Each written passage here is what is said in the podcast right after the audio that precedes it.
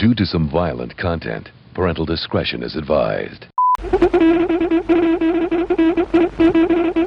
It's time, America. Mr. and Mrs. North and South American, all the ships at sea, let's go to press.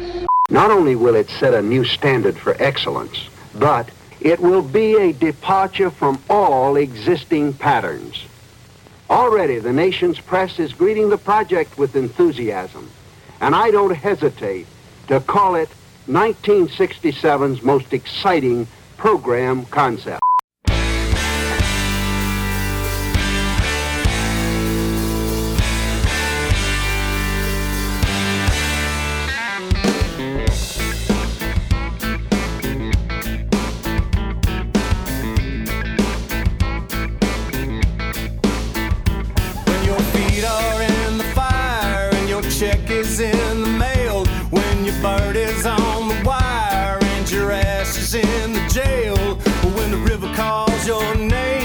And you answer with a grin. And you wrestle with the blame when the lumber hits the skin. And it's time to pay the toll. Let the truth of wagon roll.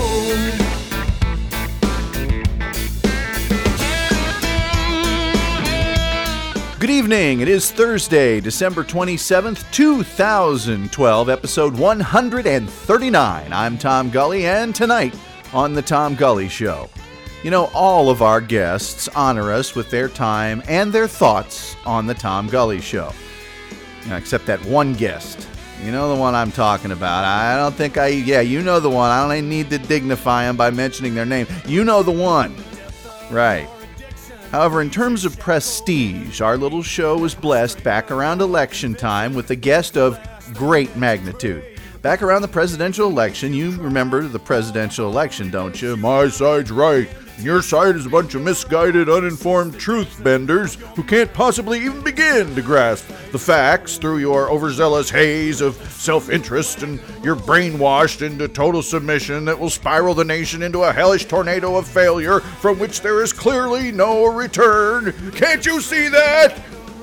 Remember that? The presidential election? Well, back then, we were lucky enough to have former presidential candidate Senator Gary Hart on the program, and we offer him here tonight in podcast form on The Tom Gully Show. The following is a public service announcement from The Tom Gully Show. Due to recent events, we are compelled to pass along this warning for listeners of The Tom Gully Show.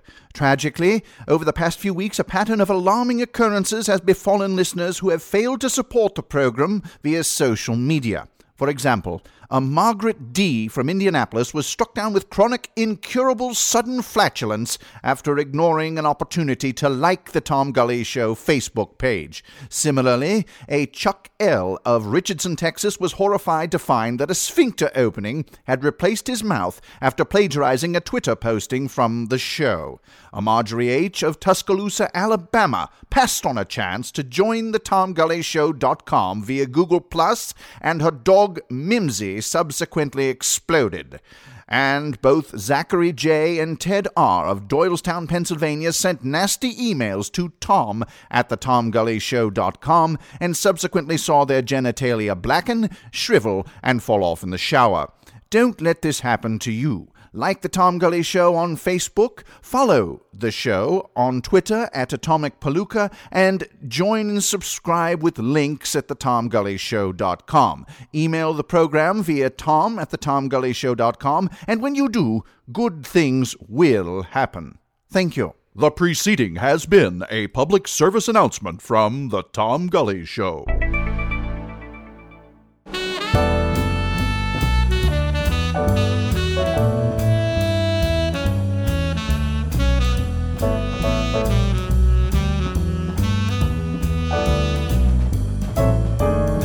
Listen now to a podcast from back in November as the esteemed Senator Gary Hart of Colorado talks to us as he predicts the outcome of the past presidential election, talks about his latest novel called Durango, available on Amazon.com, lets us know about his favorite sports teams, talks about the contentious nature of the media, and even discusses his relationship with the late Hunter S. Thompson. Senator Gary Hart is many things a former presidential candidate, a political strategist of the highest order, a foreign policy expert, and one of the nation's most stalwart defenders of our environment. But shock of shocks, he's also a talented novelist of some repute. We're, we're greatly, greatly honored to be speaking with him today. Uh, welcome to the program, sir. Thank you. It's my pleasure. Well, Senator, I am certainly not the political sage you are, but it seems to me that over the last 15 years or so, the climate of political discourse has become exponentially mean spirited. Now, certainly politics have historically been charged by passionate people espousing strongly held beliefs, but today's climate seems to demonize opponents rather than criticize their ideology. Now, do you believe this is the case? And if so, what can we do to alter this course? I couldn't quarrel with any of your formulation. I think it's absolutely correct. What is unclear to me are the reasons for this, and and I have studied and thought a lot about it, and I simply can't account for it. I the best I can do is to think that there are an awful lot of people in America who are simply uh, disturbed, confused, concerned about the direction of the country, and uh, some of this is is honest and straightforward. Some of it is motivated by less than honorable um, intentions, but it's brought about by globalization, uh, the internationalization of uh, of markets and finance. It's uh, partly uh, the changing nature of warfare. We don't have uh, the greatest generation in World War II anymore. We have brush fire wars against terrorists, nameless gangs and clans that uh, no one ever heard of before. And um, the world is just simply a much different place than it was for older generations of Americans, such as I am. Well, I, I, hope you'll pardon me for a quick filibuster here, but as it affects the the actual governing of the nation, this notion of party before government has created a climate where the idea of compromise has become a thing to be denigrated. You know, from here in Dallas, I watched as in my own native state of Indiana this past primary, Richard Lugar, a man I hold in high regard like yourself, was lambasted for the idea he actually reached across the aisle to create legislation attempting to satisfy a, a larger group of people rather than an all or nothing approach. Do you believe this schism is creating a one sided brand of legislation and of government? Well, I would I would agree with your formulation once again, except for the conclusion. It's there is almost no legislation because of that stalemate that you mentioned. I would say, um, without sounding too partisan here, that the one thing that has changed is um, is the politi- uh, politicization of the media. There is there is clearly now there are clearly now ideological media, and um, at least on one extreme, uh, a kind of a provocative approach to to compromise and to bipartisan agreement that uh, demonizes that and simply says that uh, everyone in the Democratic Party, from the president on down, are are, are worthless people, and uh, no one on the other side should have anything to do with them. That that's simply a formula for not governing the country. Well, tonight's, of course, the first of three presidential debates. How do you view the upcoming presidential election and the two candidates from the major parties? Um, in general, and I obviously am a, an Obama partisan, but in general, I think the the the election on both sides, the campaigns on both sides, could have been elevated substantially. Uh, there is too much negative negative advertising. I think a lot of undecided voters, independent voters, would like to have heard much more positive ideas and solutions. Now, uh, again, I think there has been more um, concrete suggestions in this regard of ways to expand existing programs uh, or change new or make new policies from my candidate's point of view than from the other side, where there's been an awful lot of uh, lack of specificity. But uh, in general, I think um, the American people would like to hear a lot more detail to the degree they're willing to pay attention to it. Would you care to hazard a guess as to the outcome of the election? Well, given the present state of the polls and things can change dramatically, I would say that uh, President Obama has a reasonably good chance at reelection. But uh, I would say more on the on the electoral vote than the popular vote. I think the popular vote will be very very close. But current polls show the president leading in most of the so-called battleground or swing states, including my own. And if that holds up for the next month, then I think he will be re- reelected. Well, you're often given credit for quote unquote inventing the Iowa caucus, and I don't believe most Americans well, they they don't recall the days of the smoke-filled room of conventions where the American people had less influence over the selection of candidates from the major parties. I know you've been asked this a million times, but can you can you talk a bit about how you came up with the Iowa strategy during the George McGovern campaign of 1972, a strategy that lives on to this day? It was um, out of necessity, actually, and your your history once again is correct. What happened was there was great turmoil in the Democratic Party convention in Chicago in 1968. Um, a matter of, of, great historical consequence. There were party reforms that occurred uh, uh, ironically led by uh, Senator McGovern, the so-called McGovern Commission, between 68 and 72 that opened the party up to get away from the smoke-filled rooms, and that widened the chance for participation by women, by environmentalists, by young people, by minorities to get out get it out of the hands of the of the boss's control. And that set up a contest in 72 where the front runner at the time was Senator Muskie of Maine and he clearly had an advantage in the first primary in New Hampshire next door to his home state. So we began to look for any contest that began before New Hampshire and it turned out that uh, although people hadn't paid any attention to it, Iowa held caucuses a week or two uh, before the New Hampshire primary. So we simply began to campaign at the grassroots level to get to turn out McGovern supporters in Iowa. And McGovern, who was well back in the pack of six or eight candidates, uh, came in second and then began his campaign. What are your feelings about the way the primaries currently fall? Uh, it's almost like the NCAA tournament. There's a, a great yeah. number at the beginning, and then they are slowly weeded out. The great thing is that allows more input on the part of voters, but has their timing and emphasis served to reduce the number of candidates as choices over the duration of the process? I don't think the timing or the calendar of the primaries has done that so much as the money has. What happens uh, if you start with a field of six or eight, which is usually the the process for a party out of power. Um, two, two, no more than three, come out of the early primaries and caucuses as so-called front runners, and quite often. Uh, the the emerging front runner is not the one who started out to be. For example, I upset the odds in '84 by winning the New Hampshire primary pretty decisively, and that that just fundamentally altered the dynamics of the race. What then happens is those who have not done well in those early states cannot uh, raise money to compete in the in the subsequent primaries that come thereafter, and so it's really the cost of campaigning that that narrows the process down to um, the two or three finalists.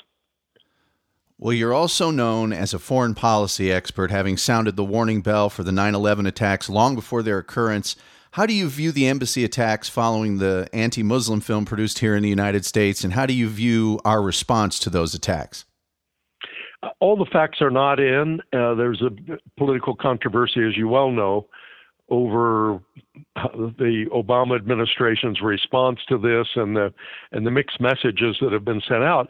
That is a consequence of of talking before you have all the facts and, and the contest here is between the media, wants, which wants a response immediately. What is the White House or the president's response to this attack? And so, based on in, inadequate information, the president makes a statement, or uh, Secretary Clinton makes a statement, or the UN ambassador makes a statement, and then more information comes in, and they have to alter those statements. So it's a it's a competition between trying to satisfy the immediate urges of needs of the press and getting all the information from the ground. And that usually takes days, and we still don't know what all the details were. But what started out as a belief of a, a kind of spontaneous mob riot now turns out apparently from the intelligence community to be a planned attack, and and that was not the first information available. The environment. I think even those who might have philosophical differences with your positions could not for one second deny your passionate defense of our most precious resource, our spectacular environment. What do you feel is the most important issue affecting our environment at present? Well, I serve.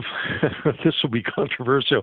I have served for a couple, two or three years as a co-chair of the Presidential Climate Action Project. Now, climate act, the climate change issue, as you know, is heavily polarized people, although the scientific community seems heavily weighted toward some human impact uh, and not a good one on the process of the of, of the climate long term.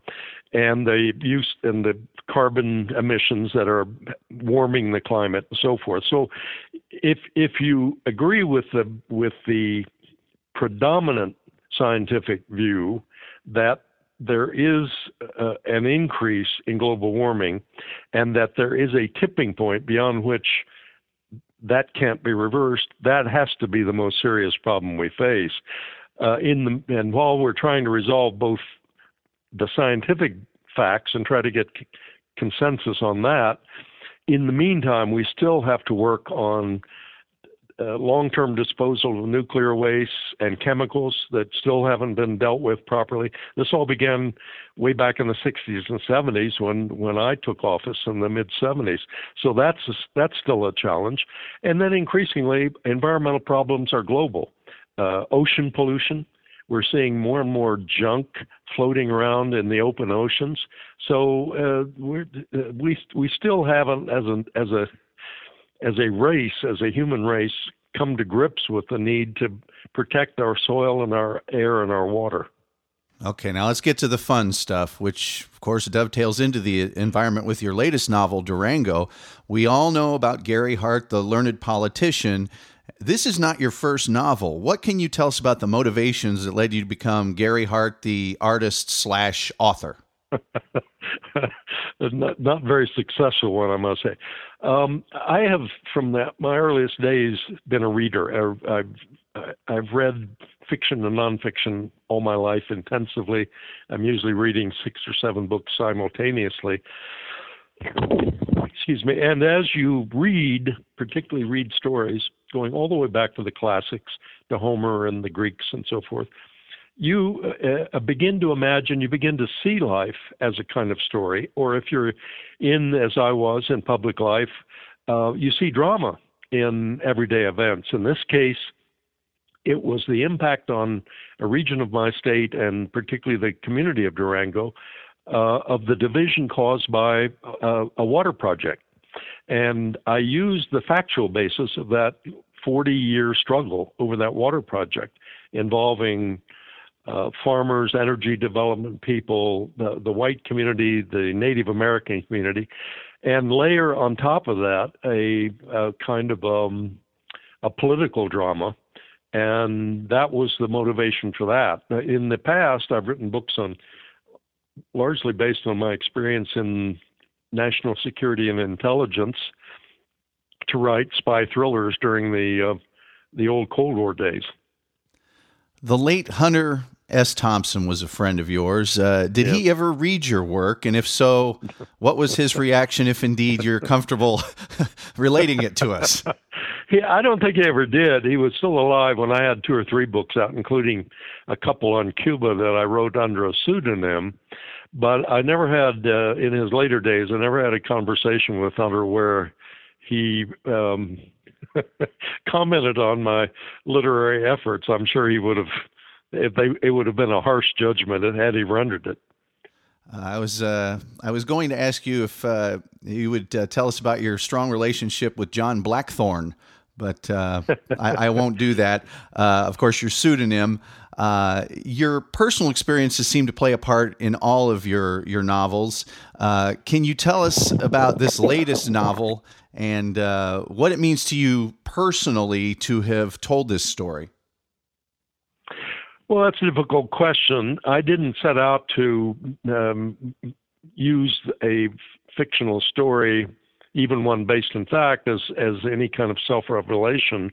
It is uh, the theme of the story is exile and return, which is goes all the way back to to the Odyssey and and working forward as a central theme in Western literature, and and that's very much central to the the the account of the Durango, but um, I it, was just an interesting story that I wanted to tell, and it kind of came into my mind over a period of years, and I actually wrote it a couple of years ago, and it just was published this summer.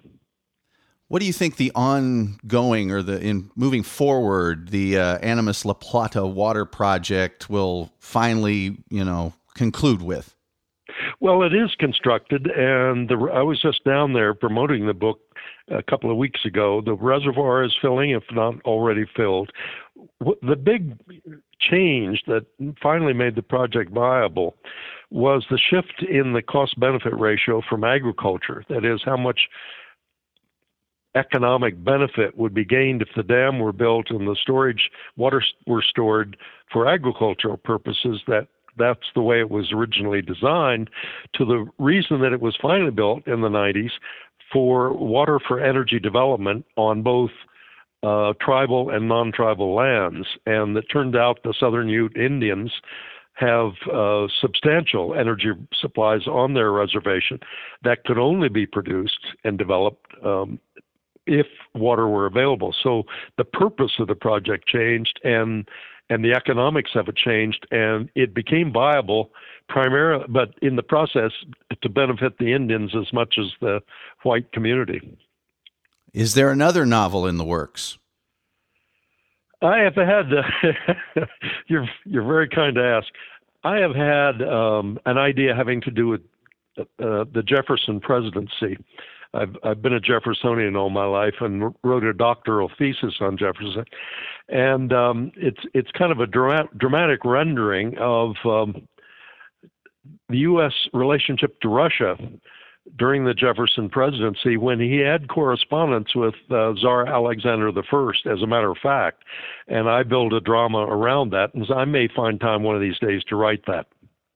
What do you do when you're not swaying international opinion, authoring a novel, or defining the nature of politics? And particularly, what kind of music do you enjoy?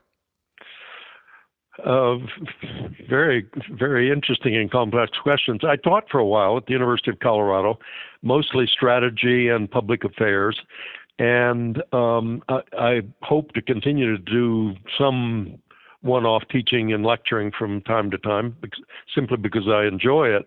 I listen to classical music and have all my life uh, as background music in my office. I did throughout my 12 years in the Senate, and I do in my office in Denver today. And uh, the answer to the recreation is a, a bit of work. I chop wood. Got a little acreage outside Denver, up in the hills, and uh, where we live. And uh, on weekends, I take down dead trees and chop them up. Okay. Well, uh, do you have a, a, favorite sport and/or sports oh, team? Oh, gee. Well, Denver Broncos. Uh, I like football a lot. I like baseball too, but the Rockies haven't been doing very well this year, so I've shifted to ba- to football now and got my fingers crossed with the Rockies. But um, I played sports, all sports in high school and a bit in college, and um, I like them all. I'm not a golfer. I never learned golf, but aside from that, tennis, uh, track and field, basketball, baseball, football. Well, in a very Gary Hart like move, the Broncos were smart enough to pick up maybe the greatest quarterback in NFL history and uh, reaping the benefits of that. Uh, uh, I'm very anxious to see Peyton Manning, being from Indianapolis originally, uh, continue his success in Denver. Now, if I can, he was br- he was brilliant this last week. Oh boy, wasn't he? And uh, you know, it's a brand new situation for him, and uh, yeah. I, I really think that that was an incredibly smart move. Of course. Uh, the guy who picked him knows a little about playing quarterback too. So uh, he does. He does. John Elway. Yeah. If I can be so bold, what is the one thing about Gary Hart in his spare time that would surprise most people? Now you've told us you chop wood, which my eyebrows are now trying to recede from the top of my forehead. Other than, of course, writing novels, uh, what what do you think most people uh, would be astonished by uh, in your spare time? Well, I haven't promoted it, but uh, I did go back to school in my 60s, about well, gee whiz, 10 years ago now. And um, finished a doctorate at Oxford. So I got I got what they call a DPhil, Doctor of Philosophy degree, when I was about 64, 65. Um, again, I haven't made a big deal out of it, but I thought it was a bit of an accomplishment. And I was told by the Senate historian that I am, as far as his records show, I'm the only former senator to have gone back to school to get a PhD, and perhaps the only U.S. senator in history to um, have got a earned a doctoral degree from Oxford. So I'm pretty proud of that. As well, you should be, as someone who. Uh 30 years after matriculating at Ball State and winning the first David Letterman scholarship, I had four hours to complete when I left for my professional career and just finished it this July. So, uh, oh, good for you. Well, I'm a, I'm a, I'm a big believer in uh, continued education throughout one's life. Well, uh, I don't know that I've learned that much, but uh, I did get the degree. I tell people, good for you. Congratulations. I uh, I couldn't go to college, so I went to Ball State. Uh, now, Senator, I cannot begin to express what an honor it is to have spoken with you. Thank you so much for sharing your very valuable time with us and continued success in all your endeavors. Please let us know if we can ever be of any service to you. Thank you very much. I've enjoyed the conversation. You're listening to the Tom Gully Show. Uh, what's your what's your what's your radio show? Where are your radio show hosts at? Where are your radio host shows? Where are you at? Where are you at? What's your What's your show? What's it called? Is it the podcast that's non-existent? You know what? When it launches, can I be on? Can I be on? Please, please, please, please, please, please, please, please. Sure thing, crazy lady. Just send an email to tom at thetomgullyshow.com. Boy, I have never met somebody with a more self-serving, pompous media blowhard that you give Rush Limbaugh a good name.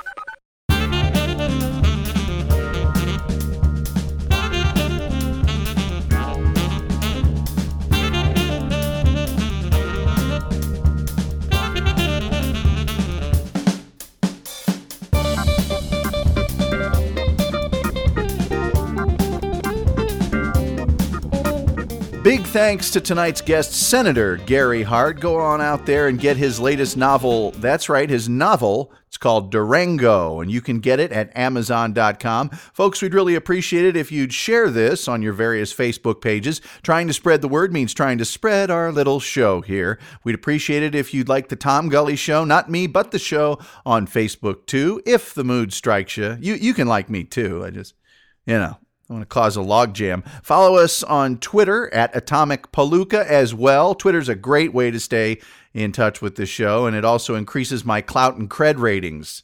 Uh, you know, so I can be cool like Fonzie.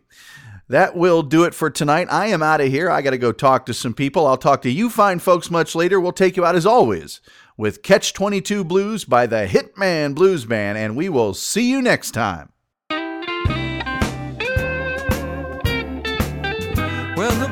Can't lift a twig for a dog that's nothing big, but he don't want to. And the dog can't grab a cat, a raccoon can do all that, but he don't want to. And I dream of you at night while you hold your baby tight, but he don't want you. You can see it in his eyes from the